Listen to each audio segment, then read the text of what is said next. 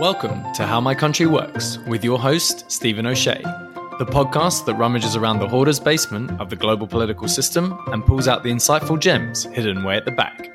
Each episode, we'll be working alphabetically through different countries' politics so you can show off to your friends and maybe gain a slightly better understanding of just how those countries work. Next up, located in the Caucasus Mountains with a population of 10 million and functioning as a presidential democracy, is Azerbaijan. On the 11th of April 2018, the results for the latest presidential election in Azerbaijan were announced. The main point of interest was not who would win, but what the reported margin of victory would be. Opposition parties boycotted the election on claims of fraud, and the sitting president, Ilham Aliyev, has been in power since 2003, before which the position was occupied by his father.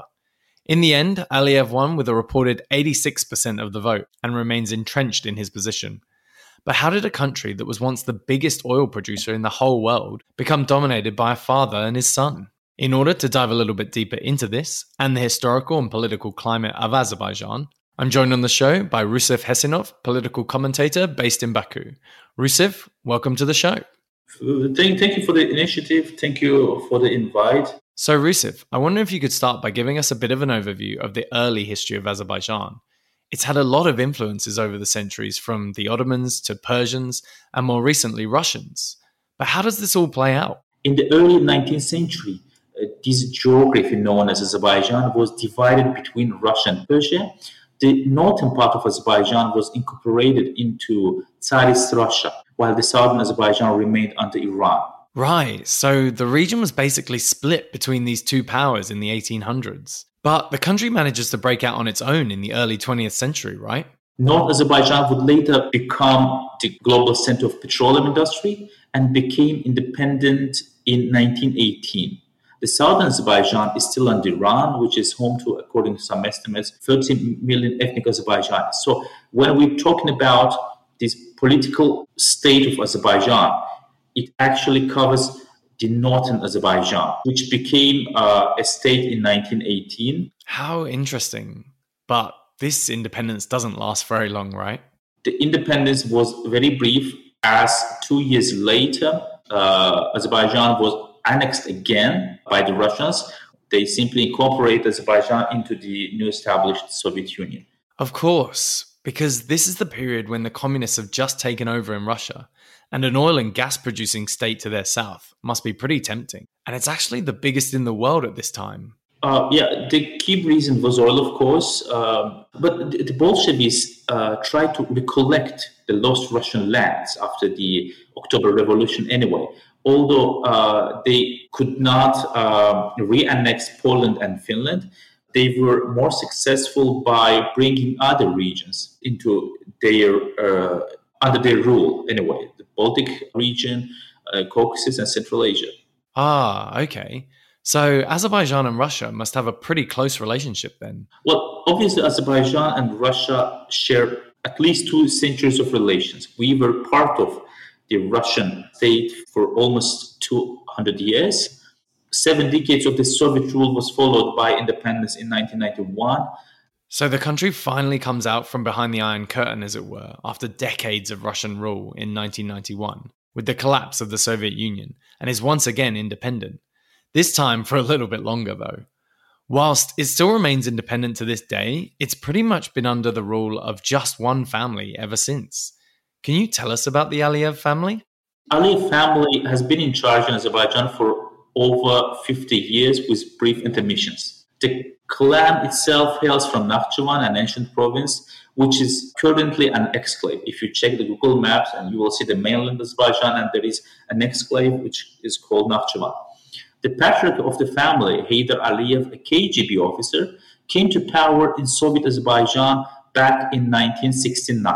He ruled over the country for certain years and was close to top Soviet leaders such as Leonid Brezhnev and Yuri Andropov. Right, wow. So he was ruling the country kind of on Russia's behalf, even before it became independent. But then, how does his situation evolve? He was later promoted to a position at federal level in Moscow, deputy prime minister of the USSR, although he kept an informal rule uh, over Azerbaijan as well. He fell from favor after Mikhail Gorbachev came to power in Moscow and he lived in isolation for some years. But the domestic problems and military defeats in Karabakh in the early years of independence brought him back to power as the population demanded an experienced leader. That's really interesting, given that the war with Armenia has recently been sparked again by his son, and is something that we spoke about in more detail in the Armenia episode. How is it that his son actually comes to inherit this position in the first place? Before passing away in 2003, Aliyev the senior secured transition of power to his son, Ilham, formally through elections, of course. Uh, the opposition protested this transition of power, but their rallies were brutally dispersed.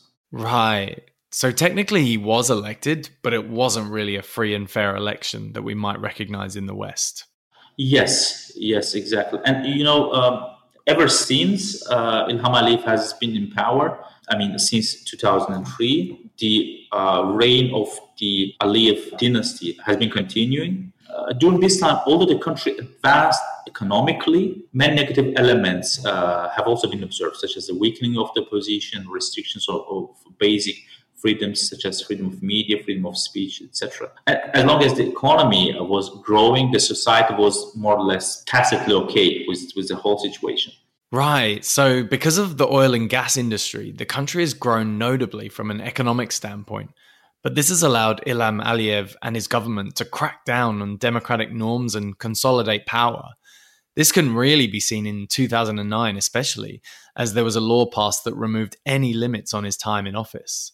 What is the actual system in the country then? According to the constitution, Azerbaijan has a presidential system under this government, this system became super presidential. Of course, we do have a parliament, but currently it is uh, quite weak, and the presidential administration is in charge of all the process, and it is in charge of decision making in the country. Right. So even though there is a parliamentary body, it's pretty weak, and much of the authority lies with Aliyev, the president. And even though he does technically face re election every seven years, as we discussed at the beginning, he most likely isn't going anywhere anytime soon. I think that brings us nicely full circle with the country. But before we go, can you just tell us about a festival, celebration, or event in Azerbaijan that stands out to you in regards to the country? Uh, well, as I said, in our culture, we do combine a lot of elements from our Turkic heritage, Persian, and Islamic culture. Uh, we well, it's not unique to Azerbaijan, I must admit, but the main festival we do celebrate every year is the spring holiday. The Oriental peoples would always celebrate the new year, usually in March during the spring equinox. March uh, 21st. So we do also have this holiday, which, by the way, is pre-Islamic, a Zoroastrian festival during which we set bonfires. We usually conduct a lot of pagan and Zoroastrian uh, rituals, such as jumping over bonfire, which people believe will bring luck. Wow, that's so exciting. And this actually talks to the name of Azerbaijan itself, which actually comes from the word fire worshipper or protector due to the natural gas that comes up from the surface sometimes. Thanks so much, Rusif. Uh, thank you very much for this opportunity, Stephen. I really appreciate your invite. You're welcome. Well, I think that's a perfect place for us to end the show. And that brings us to the end of the first letter of the alphabet, A, and our first season. We'll be off for a couple of weeks preparing for the new season that kicks off with B and the Bahamas. But in the meantime, we'll still be publishing new bonus episodes and revisiting some of our favourites from this series, so stay tuned. As always, please do rate us on your podcast app and recommend us to any friends that have a hankering for political knowledge. Follow us on Instagram at How My Country Works for extra insights and facts, and there you can message us around anything else you'd like to know about Azerbaijan or any other country. See you next time, and remember to keep asking how my country works.